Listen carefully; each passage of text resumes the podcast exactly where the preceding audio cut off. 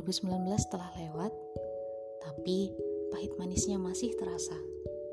Iya, aku sendiri pun masih percaya. Barangkali kalau kamu mendengar kisahku yang terjadi di penghujung tahun lalu, kamu tidak akan percaya ada perempuan yang seperti aku. Kamu bisa saja menghujat bahwa aku terlalu naif, kelihatan baik, atau malah bodoh. Tidak apa-apa, semua orang punya penilaian masing-masing terhadapku. Begitupun aku sendiri. Tahun lalu kesebut sebagai salah satu tahun terberat, sekaligus juga tahun yang penuh pelajaran buat aku yang notabene adalah pejuang cinta.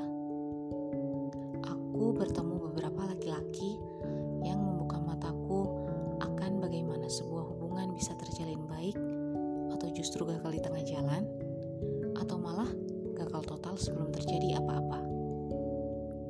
Jika aku ingat lagi, ada lima laki-laki yang paling mewarnai tahun 2019ku. Dan di narasi kali ini, aku akan menceritakan salah satunya. Laki-laki pertama ini, mari kita sebut dia Azam. Azam hadir di hidupku pada awal September lalu. Kami berteman, dekat, lantas berpisah tanpa pernah kata suka terucap. Hubungan kami yang singkat bahkan tak sampai menginjak angka satu bulan. Dan itu pun selalu diwarnai pertengkaran.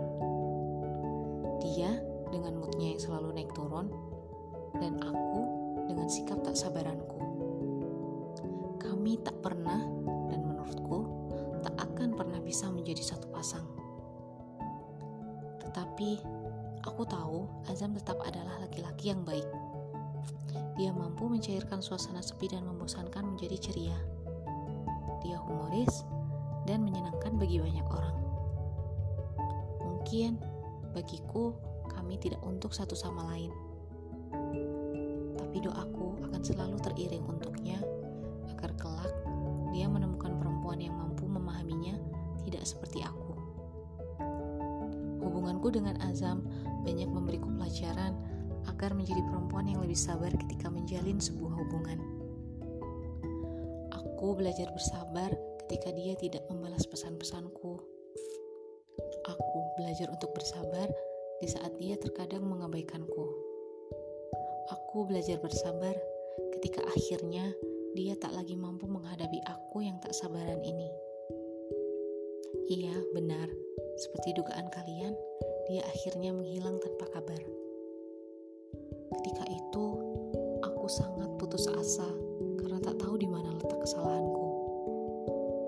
Sampai suatu hari, di waktu yang telah lama berlalu, dia muncul lagi dalam situasi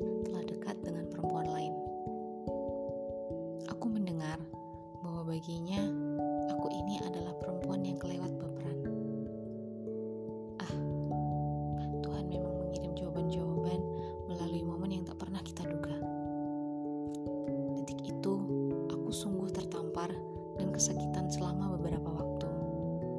Aku sempat merasa tak terima dengan pernyataan itu.